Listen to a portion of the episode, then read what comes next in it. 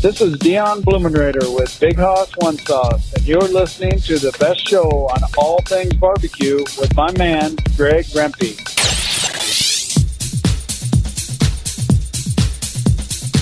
Happy to have you aboard here for the really big barbecue show. Boing. We cook because we have to, and we grill because we want to. Hit me. Fine, how's it going?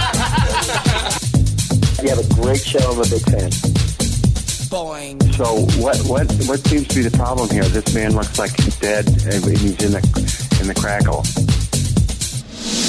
Charbono. It's all about the Charbono, dude. Succulent fish. What?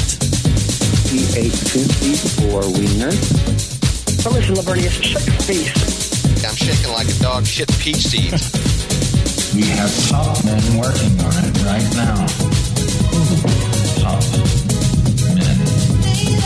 And just like that, we are into the second hour. Welcome aboard. It is the Barbecue Central Show. Here we are. We do it live every Tuesday. And we do it from the Rock and Roll Hall of Fame city of Cleveland, Ohio. If you missed the first hour, you missed Meathead in a delightful discussion on any number of topics. Also, you missed a guest appearance by Hunter Saunders, who may or may not be returning this evening. He's got an early call, early bell in the morning, as we say in the biz. He's going to be leaving out of here at. Uh, I think he said he was going to be pulling out of the driveway around 4:30. So, you know, that's uh, six hours from now. He can come in and finish the second hour. I mean, come on, kid. What are you doing? Let's go, man up. What'd you do? Get fired today? Too soon. So, uh, if he comes back in, he comes back in. If not, don't worry about it. Happy to have you on this show as well. And here's how you do that. You can get in touch with the show by calling 216-220-0966. Email Greg at the bbqcentralshow.com. On the Twitter and Instagrams at BBQ Central Show.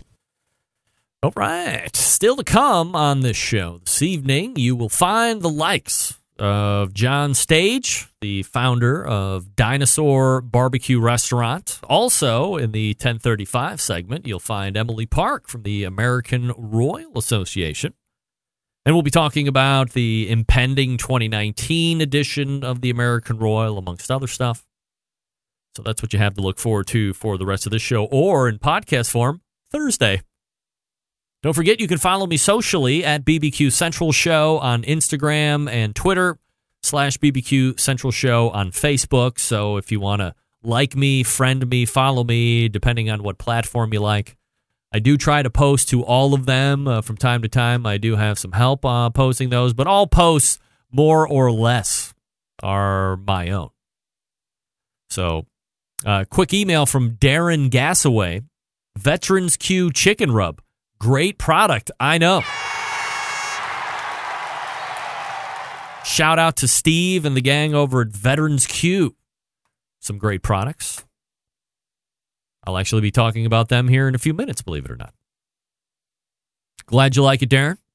I also like the chicken rub. Um, it's very good stuff. Sauces are really good. I'm a big sauce snob, and both the original and the heat for Veterans Q, very good. And that's like right in my wheelhouse of viscosity. I don't like like mega thick. The only what I would call thick sauce that I seem to agree with, semi under protest, but it is good, is Blues Hog Original. That's really on the cusp of being too thick for me. And 95% of the time, I take Blues Hog Original. So if I'm buying a pint jar or whatever jar of Blues Hog Original, I also buy the complimentary size of Blues Hog Tennessee Red. And then I mix 50 usually 50 50 Blues Hog, original, and red. Mm, usually. Uh, sometimes, though, it's like 75% or, or three parts of red to one part of the Blues Hog original. Because Blues Hog original is sweet, and my palate isn't a appreciator of overly sweet stuff. I'm not a big candy guy. I don't like chocolate at all. I mean, I'll eat it on occasion, but I don't prefer it, nor do I seek it out, nor do I crave and or Jones it. So I'm always more vinegar, sour, uh, umami, savory than sweet. Although, sweet personality. You got me. You got me. Coming up on the best moments of the Barbecue Central show in 10 minutes or less this Friday, episode 85, taking you back four years to August 2015, where you can find a John Solberg doubleheader taking place this week as well. In this episode, I was having Chris Becker on from cookingpellets.com, and we were talking about pellets and the pellet industry four years ago, and I'm probably talking about new flavors and products that he was talking about. So make sure that you subscribe to the podcast. If you don't, here's the deal you don't have to subscribe to while I want you to with all of my heart. You don't have to subscribe to the podcast in order to get all of the show archives.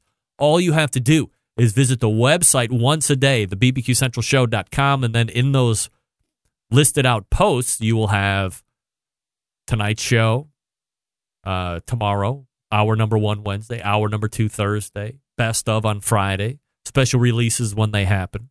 But you got to visit the website in order to do that. And if you forget it, or you go on vacation for a week, you don't bring a computer, what have you, you want to keep up with that info, that's where subscribing to the podcast really becomes efficient and convenient.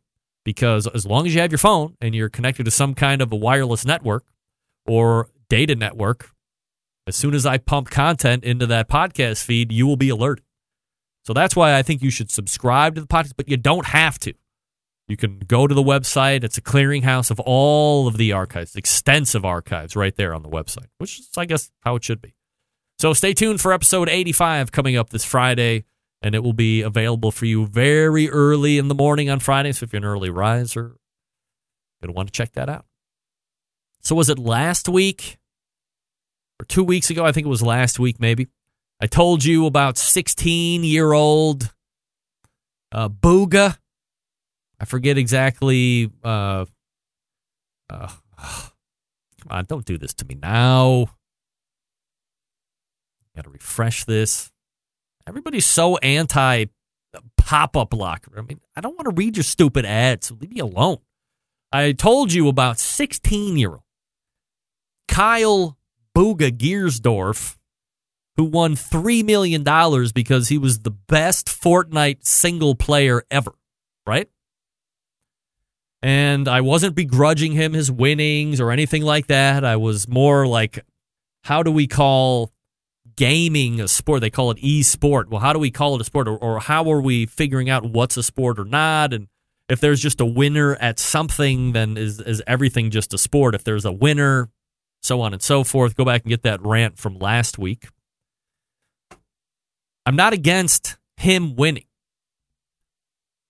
I'm against video games being a sport, but he's evidently really good at like the best to the tune of $3 million, the best. So, what happens when you're the best? There's jealous bitches out there on the internet. And when you are streaming your games live on Twitch or XSplit or whatever the hell it is that you use to stream your games and let people watch, perhaps more disturbing than calling video gaming sport are people watching these professional video gamers play their video games. Uh-oh. What do you what the hell are you watching? You're watching some other guy or gal play video games? For what? Play your own video games. Come on. It's, Bugha should be giving e-sport classes, like cooking classes like the competition barbecue guys were cleaning up on back in the day. Bugha should be giving Fortnite classes. Anyway, here's what's happening when you win $3 million and then you're online playing Fortnite with a couple of your buddies. You get swatted. That's right. Swatted. The teen, according to NBCNews.com, the teen who took home three mil after winning the Fortnite World Cup last month was swatted while streaming video games from his home. Bugha, 16, was nearing the end of a match Saturday in Fortnite Arena Trios when he suddenly abandoned his keyboard. Did he just leave the game? Another gamer could be heard asking. Off camera, Giersdorf was heard speaking with his father saying, I've been swatted. Swatting is a harassment tactic in which someone reports an emergency at a perceived enemy or rival's home in order to get police and ultimately SWAT to respond to the location. When Giersdorf eventually returned to the stream, he explained what had happened. Yeah, I got swatted, dude. They came in with guns, bro. They literally pulled up. The internet is effing crazy. It was not immediately clear who called in the swatting on Giersdorf, although they believe it happened overseas. In a Facebook post, the Upper Pottsgrove Township Police Department said officers were dispatched after a call was received about a possible shooting. The caller pretended to be Giersdorf, claimed he had killed his father and tied up his mother. Now, that's bad. But it also happens that when you have uh, when you are the victim of swatting, it can have deadly consequences. Sometimes you can get shot and killed. Andrew Finch, 28, was killed in 2017 as the police responded to a prank 911 call from California about a shooting and kidnapping at Finch's home in Wichita. When SWAT rolls in, they're they're full hot. They couldn't make heads or tails of Andrew Finch, shot him. Swatted to the fullest. Uh, no, please, I beg of you. Of I beg of all of you. No swatting me, please, please. I mean, come on. Let the dude enjoy his three mil, play his online games, and have people watch him play his online games. Don't swat him. Swat him before you swat me, though, please. Is that possible? If you like SWAT Rempy, SWAT Bugha, SWAT Rempy, SWAT. I played real sports when I was a youth. I run 5Ks every day. Please? And I've never won $3 million hosting a Barbecue Central show ever in my life. Never. Never been a Barbecue Central show tournament. Never won anything to the tune of $3 million where you would really be pissed at me anyway. But yeah, a little thanks to him. What is this? So a little uh, thanks to him, right? I win $3 million. Now I'm swatted. You can get shot. Get shot. All right, uh, we come back with John Stage from Dinosaur Barbecue. Looking forward to that conversation. Uh, still no Hunter Saunders in the second hour yet. He may or may not show up. And you're listening and watching the Barbecue Central Show. Stick around, be right back.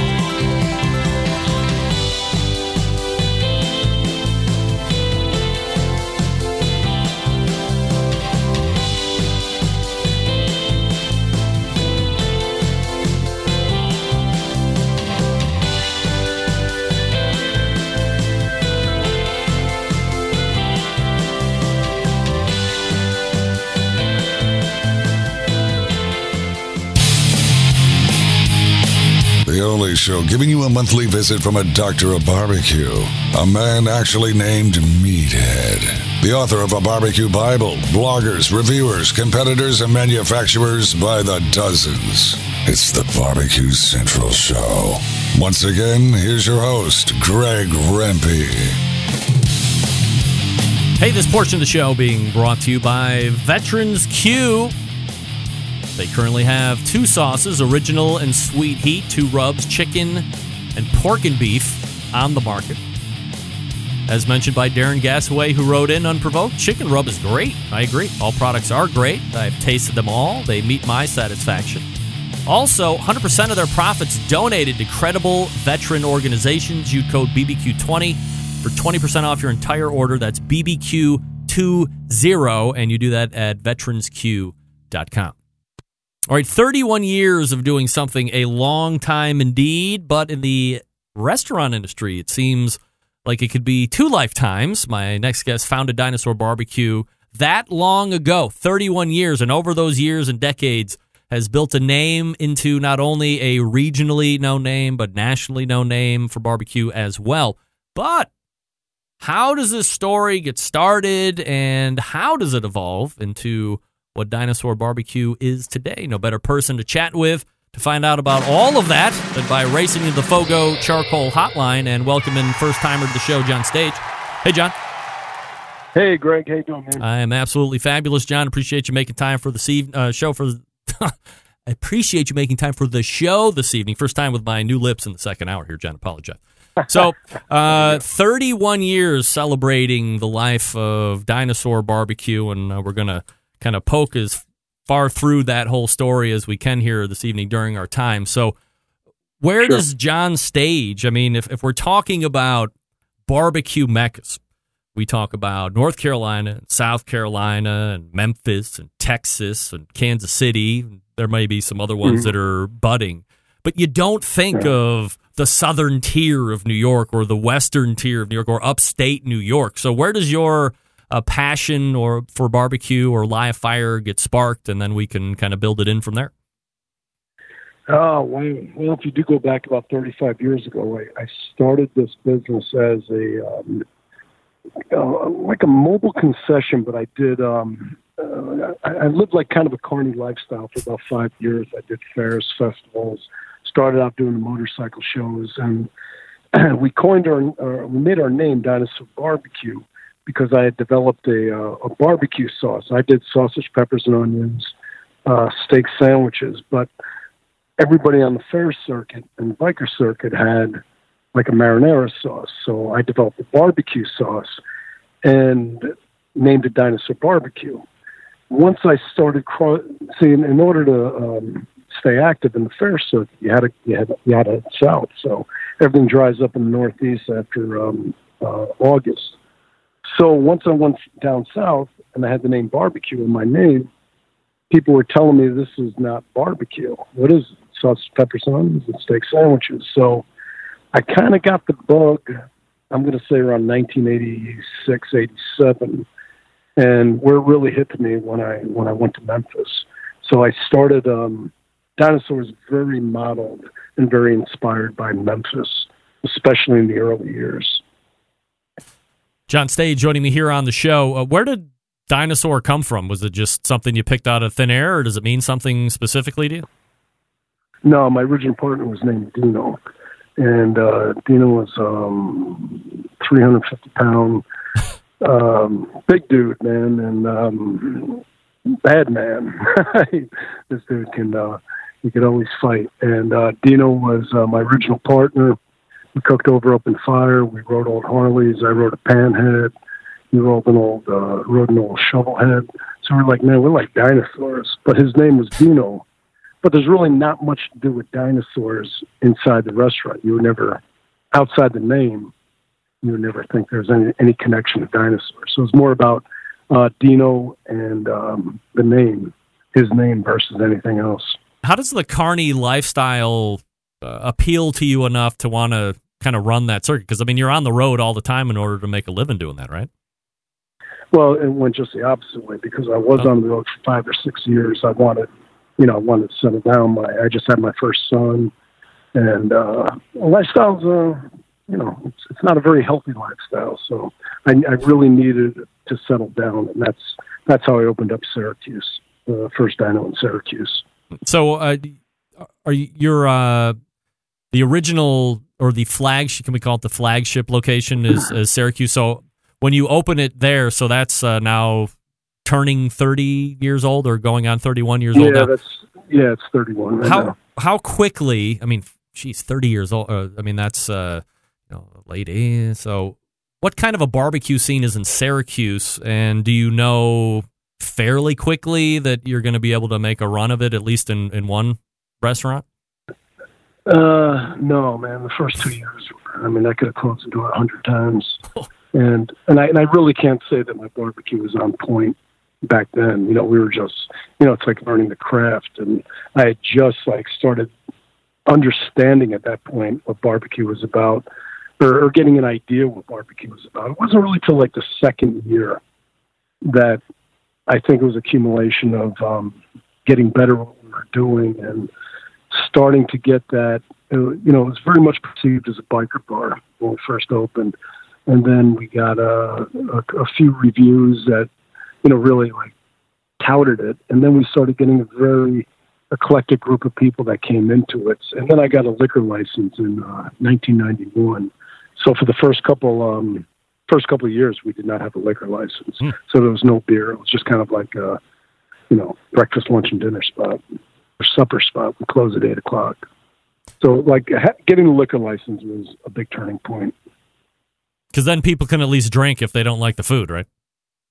Exactly, drown their sorrow. Yeah. So you are a couple years into Syracuse. You realize, okay, things are going to kind of pan out. Do you immediately start thinking about multiple locations, or are you just at that point focusing on continuing to turn out a decent product and keeping your head afloat in that singular location in Syracuse?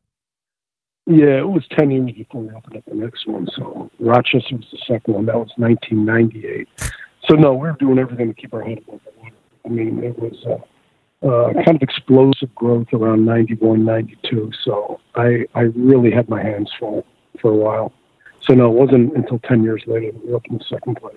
Did you ever think about like uh, New York City or uh, I, I don't know, like I, I so I'm I'm going to come at this in a, in a very brutal way, but uh, I'm originally from upstate New York uh, myself, uh, Saratoga Springs, for a number of years before uh, my dad took a transfer, moved out here to Cleveland. Uh, Rochester isn't really, aside from what was then a, a uh, still well. 97 probably not so much but you know Eastman Kodak pretty much ran the roost out there in Rochester but that was it so how do, how does Rochester even appeal to somebody especially in a, in a restaurant which is highly volatile and you know there's a good chance you're Mhm. probably going to shut the doors at some point in that first couple of years anyway why Rochester of all places Uh, well, okay. Um, good, good question. Um, I started bottling my barbecue sauce in Rochester. So um, around '93, I, I, I started.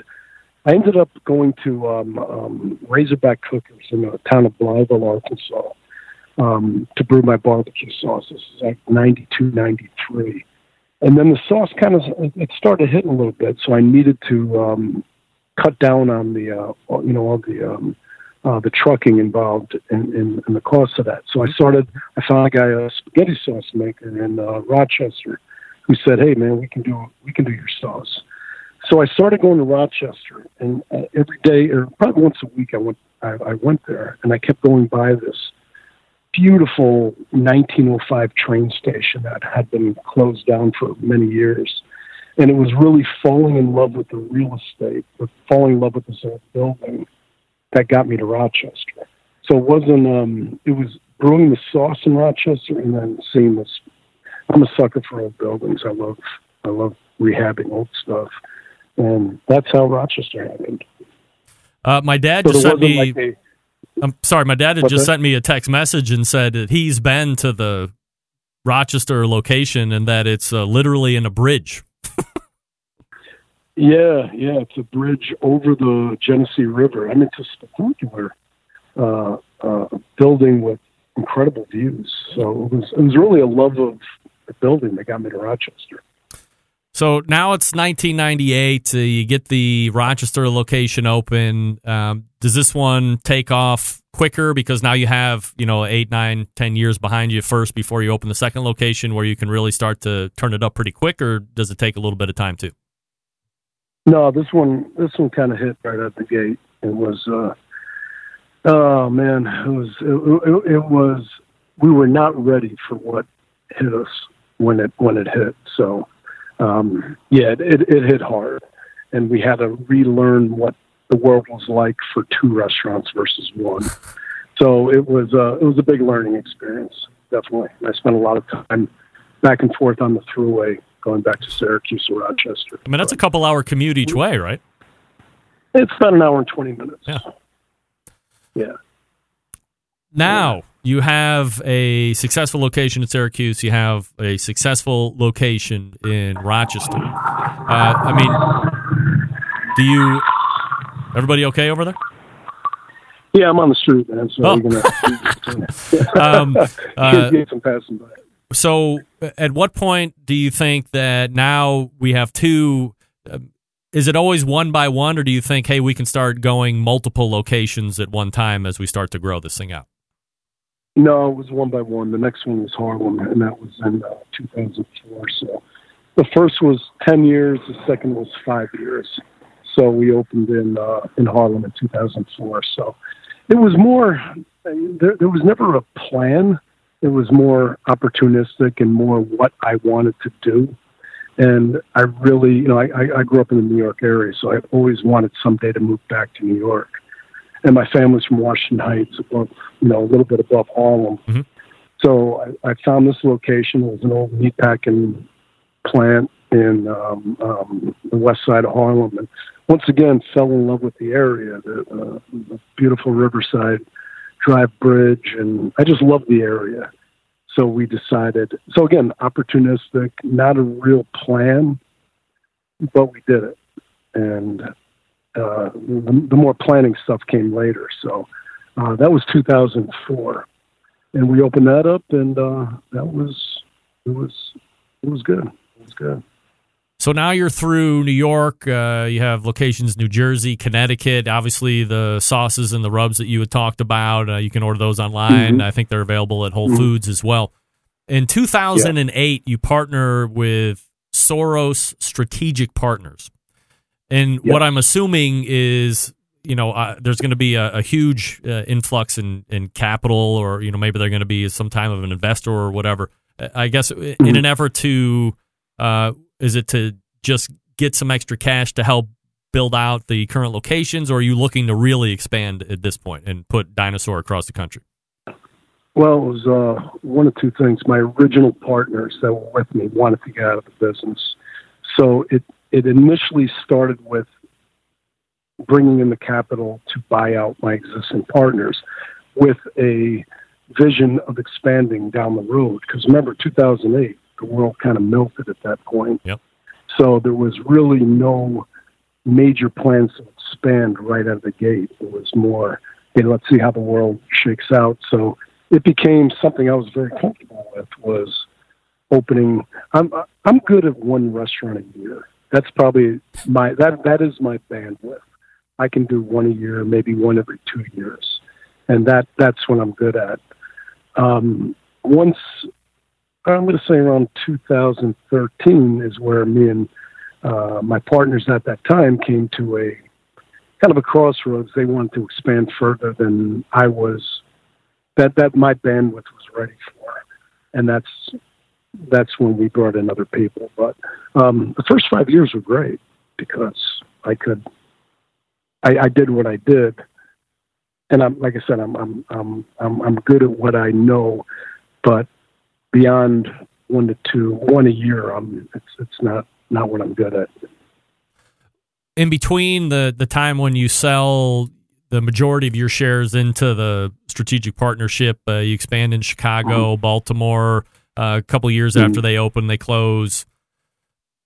So th- I mean, there there aren't as many. You have a couple losses against a, a- a number of wins that you have done since you had started uh, all the way back there in the late Mhm. '80s. So, I mean, what do you point to as you know those not being able to to burgeon and find the same success, and and what is your plan then to kind of recoup and, and regain control of this?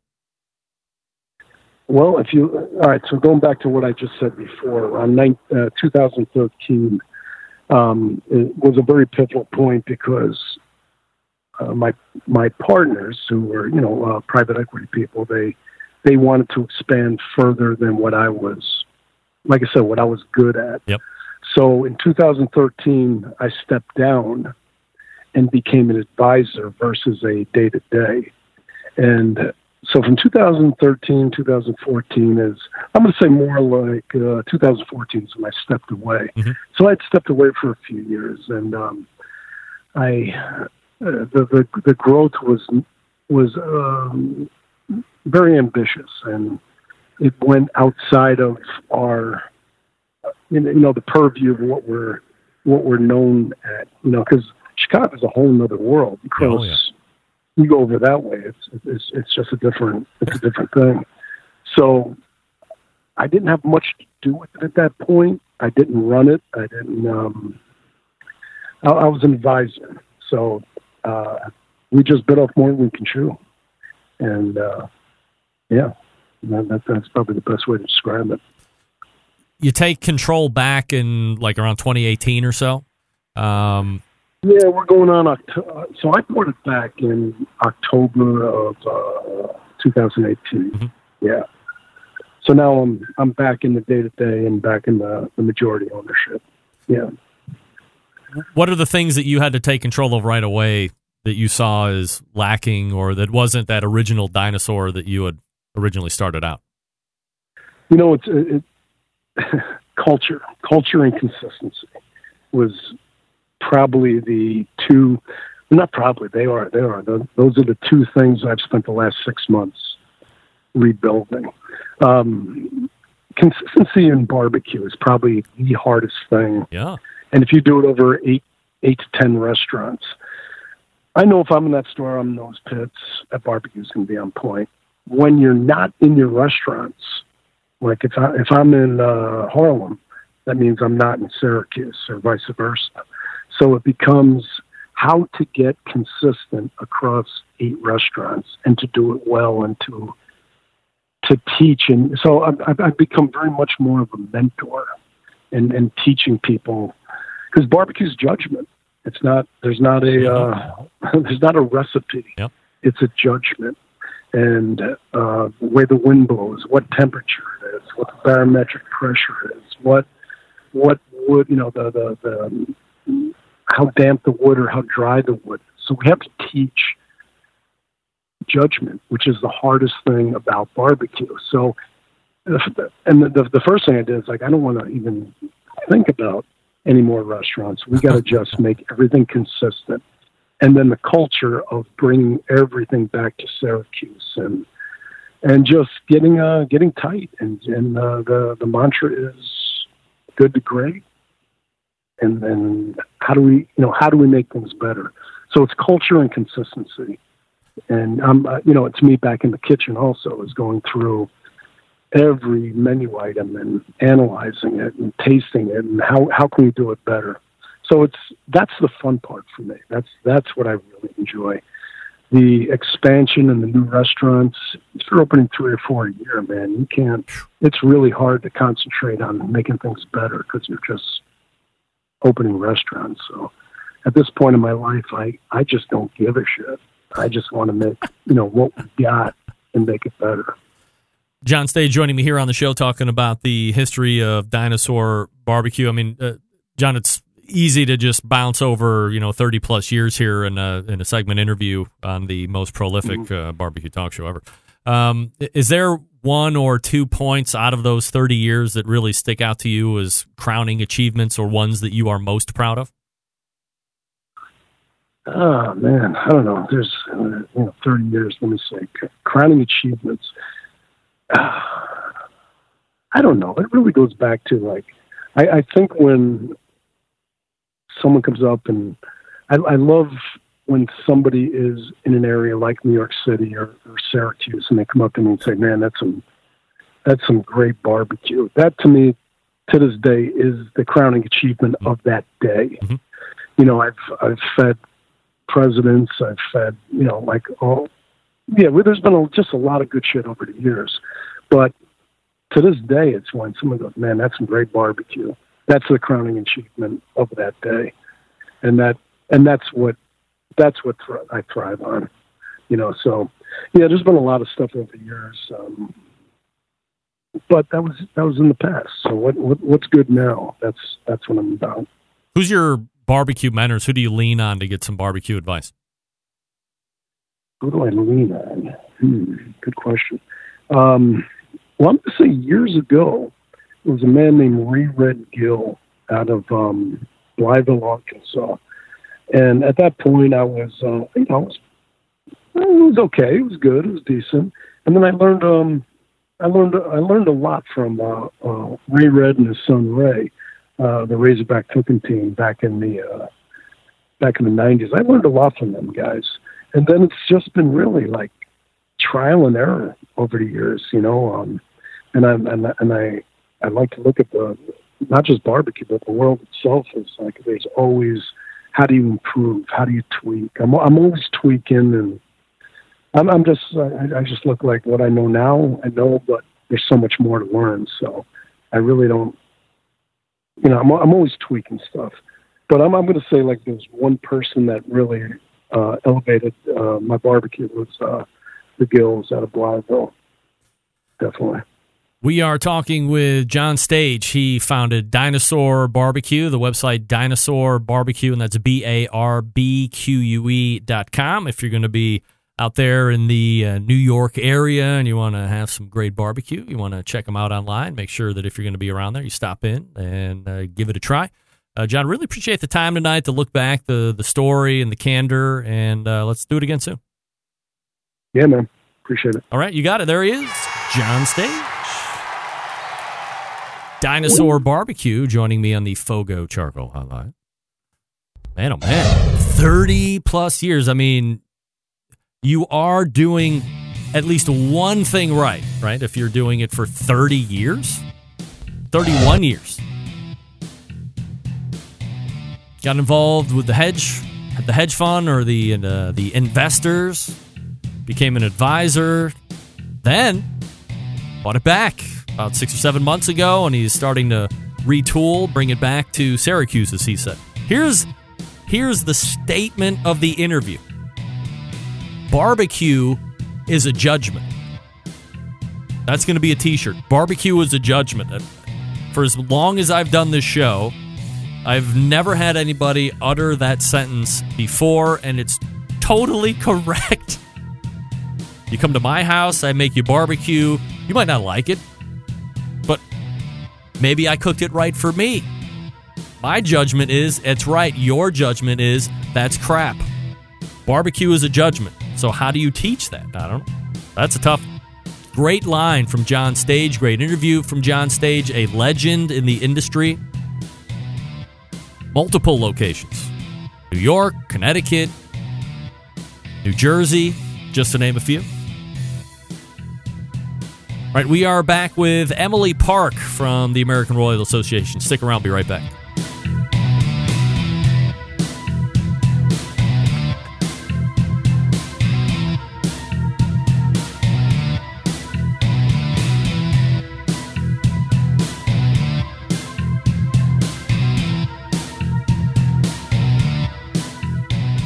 continuing to produce incredibly mediocre content in an exceptionally professional way. You're listening and watching the Barbecue Central Show. Once again, here's your host, Greg Rempe. Hey, this portion of the show being brought to you by Smithfield. No, sorry. The Smoke Sheet. That's right. Weekly newsletter that keeps you in the know on everything happening in the world of barbecue, including top news, events, recipes, and more. Started by Ryan Cooper, barbecue tourist, and Sean Ludwig New York City Barbecue. They both travel around the country to find the best barbecue and then report on it. You can sign up for that newsletter at bbqnewsletter.com. That's bbqnewsletter.com. Great all in one resource covering the live fire industry. So check them out. Outrageous. Hey, coming out of the bullpen tonight, friend of the show a few months ago, she gave me the exclusive on announcing the three Barbecue Hall of Fame members of 2019. And in a few weeks, one of the most anticipated barbecue events will take place again, that being the American Royal. There are two sides of this event. One is uh, known as the Open, the other is invitation only. But if you're not familiar with the American Royal, there are plenty of other things to do during that week or so in which it takes place. And if you are a team that is on the fence about doing the Royal this year, stay tuned because Emily is here to entice you with a Barbecue Central Show exclusive offer. So, without any further ado, we race to the Charcoal uh, Fogo Charcoal Hotline and welcome back Emily Park. Hey, Emily. Hello. How are you? I'm great. How are you doing? Absolutely fabulous. I was just talking with John Stage, who is a 30 year barbecue restaurant vet, if you can believe it. My goodness. Yeah, that's a long and a time. rock star at it. Yeah, 30 years. Wow. A lot of uh, living and learning in that time frame, I would imagine. Oh, yes. One I would love to talk to and learn from. No doubt. Uh, all right, Emily. So I uh, want to have you on here. We're going to do a little promo of the American Royal, but uh, from a marketing perspective, would you ever consider changing your name, Emily, from Emily Park to Emily Pork? It's got a certain ring to it. Would you? agree? no. Yes. Yes. I haven't thought of it, but I do think I need to do it. yes, uh, just for marketing promotions, of course. Absolutely. Right. No, yeah, no problem. Officially change it. Yes, I think it's necessary. Absolutely. Uh, so I want to talk about the competition portion here in a second, Emily. But for the folks who maybe aren't familiar with the American Royal or just getting into barbecue or whatever the case may be, uh, this is a way bigger deal than just a barbecue event over two days, right? Yeah, I would say so. It's kind of the mecca of barbecue, is the way we really like to explain it. So you've got barbecuers from all over the world, really, who come together. So you've got contests, you've got public events. We try to bring it all together for a fun barbecue weekend. So, aside from the barbecue stuff, what else is there for folks to do? And how long does it run officially from start to finish? Well, start to finish for us takes about a month, but that's besides that. no, uh, so start to finish, yeah. So publicly, uh, the teams uh, uh, backtrack here. The the teams come down basically on Wednesday. They load in and they camp and cook from Wednesday to Sunday. Then, from a public public side, you can come down on Friday night and Saturday night and really have two awesome, however, quite different experiences. So Friday night has become the biggest party in Kansas City. Mm. Um, I like to say the biggest party in the Midwest. It is large. It is fun. It is the best place to find barbecue anywhere around. So what ends up happening is almost all of these teams, so about 500 teams, each host a party. So if you come down to the American Wow. Royal on Friday, there are 500 parties going on. It sounds crazy. It's happening. It's nuts. I think there might be anywhere from 100 to 200 bands playing at one time. Wow. And there's a lot of people who party hop. A lot of folks have private parties. A lot of folks have public parties. And it is a night of fun and barbecue. It's a really fun night, too, for the teams to kind of test the waters on what they're cooking. They might be trying out some stuff that they're going to turn in on Sunday or doing something that we don't turn in in the contest. So you'll see barbecued alligator and things like hmm. that. That's a little different, but really fun. So they'll really have a lot of fun doing that. So Friday night big party, come on down. Even if you don't have a party to go to, the American Royal has a lot of things that we put up so you have something to do. So we have a main stage, we have local entertainment on that. We have a marketplace area you can come find. Kansas City goods, barbecue vendors, kind of the whole nine yards in there. And then we also have a handful of public bars from a Jim Beam whiskey bar to a beer garden from Budweiser, kind of you name it. It's a fun place to stop. But then change course on Saturday. So Saturday, we want the day to be available to everyone in the family. Maybe not just the partiers, but everybody else. So on Saturday, we're bringing in a car show. Um, it'll be about 125 to 150 cars from the Kansas City Auto Museum. We have the whole day as a salute to service.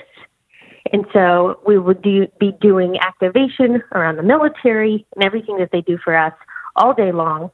We are actually going to be feeding the first 5,000 guests who come to our, our gates on uh, Saturday. So this is our 40th year, and we wanted to celebrate. So anybody who comes down on Saturday, comes in the gate, first 5,000 gets to eat barbecue lunch on us. So we have a lot of partners involved in order to make this happen. Great local stuff so that you can get a little taste of Kansas City barbecue. And then we will have bands and demos on the main stage. So we've got a lot of demos that are going to be happening. So if you've got a if you're a barbecue enthusiast and you just want to come down and learn and learn about a new equipment, maybe your favorite uh, grill provider's doing, they're probably going to have it here. Learn about how to do the best sides from Reese's. They're going to do it on the stage and things like that.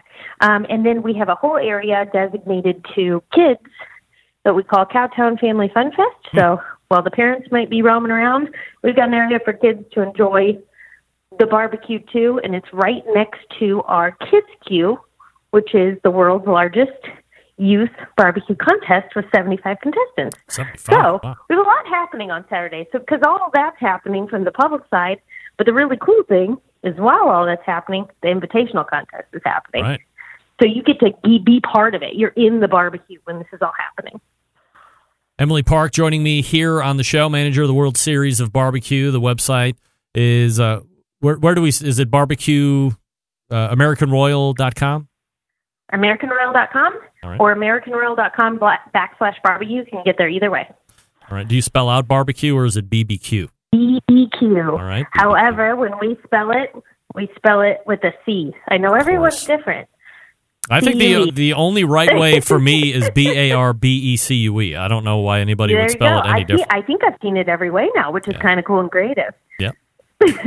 um, all right, Emily. So, do you know, like, uh, would you call the American Royal uh, a vacation destination? Like, do you know folks, or do you run into people that say, "Hey, we decided to come to Kansas City for three or four or five days specifically for this whole ranging event"? Yeah, we definitely see that. Um, what's kind of cool is if you do that, and I would offer this to anyone listening, um, come down and do more than just the two days of barbecue, but come down on Sunday and get your seat in the open judging and really get to be part of it. So you can come down and experience all assets of the barbecue. You can party on Friday, do the family stuff on Saturday, and see the contest happening, then come back and judge the open contest on Sunday, eat some proteins for about five hours, really be part of it. And then you get to see almost every aspect. So that's really cool. We see that a lot. The biggest thing we see is uh, the teams. It's a it's a family re- reunion every year. That's what it is. You've got teams coming down from all over the world. Teams who've been here 35 plus years, and we build them the same neighborhood every year, and the same folks come by their space every year, and that's what you see uh, coming back year to year. So we want to open that invite to everyone. Uh, Emily, from a 2019 perspective, as we kind of move and focus a little bit more on the competition side, is there anything new, uh, either from the invitational or the open side, that we need to know about? Nothing new. We're sticking to the classics here. So um, the biggest thing that we've added in the last couple of years is, uh, in addition to our main proteins, we added a turkey smoke smoke with uh, National Turkey Federation, and we're in our third year of that. It's going really fun, growing really well.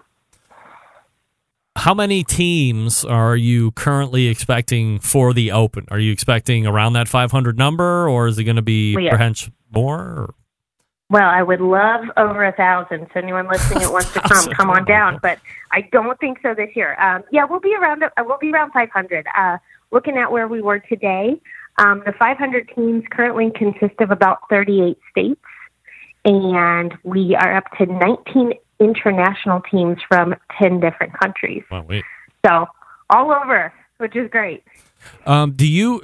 Has there been a year where there were a thousand teams? Wouldn't that be nice? Not yet, Hmm, but it will say- happen. I remember, like, what is it? Maybe ten years ago when it was uh, when the Royal was back in. Was it the Stockyards that there? And there was like Yep. the dark side. And there, where there was maybe seven hundred and some odd teams. Is that a, was that an accurate number at one point? You know, it seems a little high, but we'll we'll take it. Yeah. Wow. I mean, that's a that's a huge. I think our top number of teams we've ever been at is uh, six eighteen. Wow. Still, the- you know, remaining the biggest. Um, you and that's what's kind of cool is because there's so many teams that you get to see all the different types of barbecue. Everybody's got their spin on it, and uh, everybody brings their own flavor. All right. So if you are a team that is listening to this show, either you just happen to stumble over it now, or you're a fan of the podcast, you're going to get it tomorrow or Thursday, whenever you listen. And you're on the fence. Uh, maybe there's another competition. Uh, maybe you're a couple hours away. Maybe you're local and you're wondering if you should do it or not. Uh, is there anything that we can do tonight to entice teams to add their number to the overall tally list? Absolutely. So I want to just kind of uh, open the doors to this. Some of the things that uh, we hear on the American Royal side is that you have to be invited to come, and that's only to be part of the invite. Right. So invitational contest, and I want to tell everyone this is an open contest. You can come in first year, take it all. You could. You know, it's it might be 500 teams, and that might sound scary. However, it is also one of the best learning experiences around, um, and it's really quite a really impactful weekend to your world of barbecue. The number of teams who are out there, and also the value of what they can provide to you, is wonderful. um, with their expertise and their training, and everyone's friends out there. So, all of that being said, I always want to say, everyone come, give it a shot. Um, you'll have a wonderful time. I can promise you that. And then my enticingness on the other side, we're a month out. So the barbecue kicks off in one month. Teams start loading in a month from tomorrow. Wow. And I don't want anyone to be weary that we would say, no, it's too late. It's not too late. Now, we might have, we do have, unfortunately, on our registration, we have a late fee. But anybody who would register and is listening now, and I'm going to throw out a code to you, we will waive the late fee and then we will personally come over and thank you for coming and like to offer your first case of beer on the American Royal. Just to be there, have a good time. We'll come over, say hello, and then our team will be able to make sure that you have the best experience ever. Nice. Um, one of the things we do at the American Royal that's not everybody gets to do is each team has a team ambassador that is there to make sure you have all the answers, having the best time while you are around. All right, let's let's get the code. BBQ Central. BBQ Easy enough, right? Central. Sounds like a great All name right. for a show. I like it. So if you're listening and you Right. hear this, Yep. come on, jump in, be part of it. We would love for you to be there. Then also, we're going to come by and chat with you and make sure you have the best weekend ever. All right. Um, we are talking with Emily Park from the American Royal. Again, the website is American. I'm sorry, is uh, yeah AmericanRoyal.com slash BBQ. Uh, although we agree Uh-huh. that B A R B E C U E is the correct way to spell barbecue. um, do you? Um, uh, let me ask you uh, your opinion on the state of, of competition barbecue because you get to see how many teams are coming in and you've seen how many teams are coming in or, or not coming in over you know the last however many years. Do you think that competition barbecue right now is at a, a plateau of sorts or, or in a downtrend? And if so, um, what do you think would, would be a good way to, to kind of spark it up a little bit? You know, I think that we are working on that next generation. I think Generation One, who got to be part of the first round of competition barbecue, has set the stage. They've done it, they figured it out, and now we need to get the next generation out here. So, what's really great is that everybody has the opportunity to do it now. Where I would say, you know, 15 years ago, it might have been a little bit more difficult. But you can literally go anywhere and buy a grill, a pit, kind of anything you want and teach yourself barbecue and watch online how to barbecue and do that. And I urge that group of people who's listening, who's on the in your backyard, all of your neighbors are saying, "My gosh, this is the best thing I've ever had." Give competition barbecue a, a chance. It's fun. It's a sport. Really, that's what it is. It's a sport. It is basically a three-day tailgate and you get to show off how good you are at something. That's kind of what it is. And so it's a really fun thing to do. And I think that, yes, it has had a little bit of a downturn of the number of teams who come out to contests, but I think it's coming back. I think we've got the next generation coming, and we just need to invite them and give it a shot. And use code BBQ Central if you have been sandbagging your decision making. You get the uh, late fee waived, case of beer on the American Royal, and you get to uh, have your own ambassador right there that come over and chat with you. And all you have to do is use code BBQ Central. That's absolutely fantastic. We appreciate you doing that for anybody that might be on the fence, Emily. So we'll see how that works out. In the meantime, if you have any questions, barbecue uh, AmericanRoyal.com slash BBQ. And Emily, always appreciate the time. Thanks so much. Thank you. You got it. There she is, Emily Park. Never hit mute first. Got to remember to hit mute first. Would make that sound. Perfect. Now, are you enticed enough? I mean, I know like there was a whole bunch of people that might have been on the fence about the American Royal, and then she not only, I mean, wait fee being uh, late fee being waived. One thing. Did somebody say free beer? Free case of beer? People are like, sign me up, everybody! Sign me up! I know it. Free case of beer, and they'll come over and thank you personally for showing up and make sure that you're being taken care of.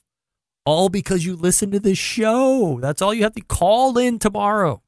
Say, hey, Emily, this is uh, John Snodgrass with Snodgrass Barbecue. You've inspired me. I'm going to drop code BBQ Central on you. She'll waive the late fee, mark you down for that case of beer when you load in. Come on over, meet you. Fantastic. And they're giving me exclusives on Hall of Fame names, and now we're waiving late fees, giving away free beer on this show. Come on, get on board this train. We're going places, I'll tell you that. All right, let me talk to you quickly about Green Mountain Grills. Some of the best pellet cookers out there on the market today. Three different models to choose from the Jim Bowie, the Daniel Boone, and the Davy Crockett. Davy Crockett is the most portable, and we are weeks away from football starting. That means tailgating. Davy Crockett's going to help you out there. You get wood fired pellet goodness right there in the back of your truck, van, and SUV. It's got 12 volt power. So if you don't have access to a traditional 12, uh, sorry, a traditional power outlet, you can use the 12 volt adapter or the 12 volt outlet in your car, and it's powered and ready to rock and roll. You can get a couple pork butts on there as well. Then you got the Daniel Boone midsize. You got the Jim Bowie, which is the Big Daddy. Now you have the classic line. You also have the prime line. Prime line, a little bit more robust chassis build. You got the Pekin windows on the cooking chamber and on the pellet hopper.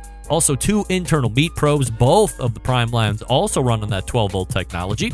So that helps really dial in the speed of the fan. That gives you greater pellet burn efficiency, basically saving you money in essence.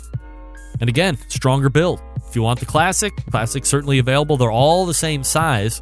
Just get a little bit more on the feature and benefit side on the Prime line. You look at them yourself at a nearest Green Mountain Grill uh, dealer. You can find them at greenmountaingrills.com. That's greenmountaingrills.com while you're on the website.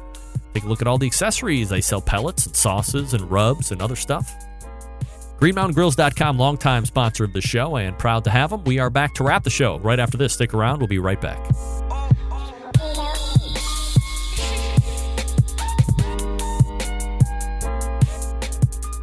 Whole packers, full racks, legs and thighs, injecting butts. If you've never heard this before, you might think you found the best Triple X show ever. Let's get back to the most homoerotic host out there today, Craig Rempe. And we're wrapping it up with Smithfield. If you're not signed up to be a Smoking with Smithfield National Barbecue Championship participant, never fear, registration is free, but you have to be signed up in order to take part in the finals. They're going to be happening in just a few short months. SmokingWithSmithfield.com for all the details. Quick check of the email here before we blast out. We're good there. All right, let's do it. All the way back in the first hour, we had Meathead from AmazingRibs.com.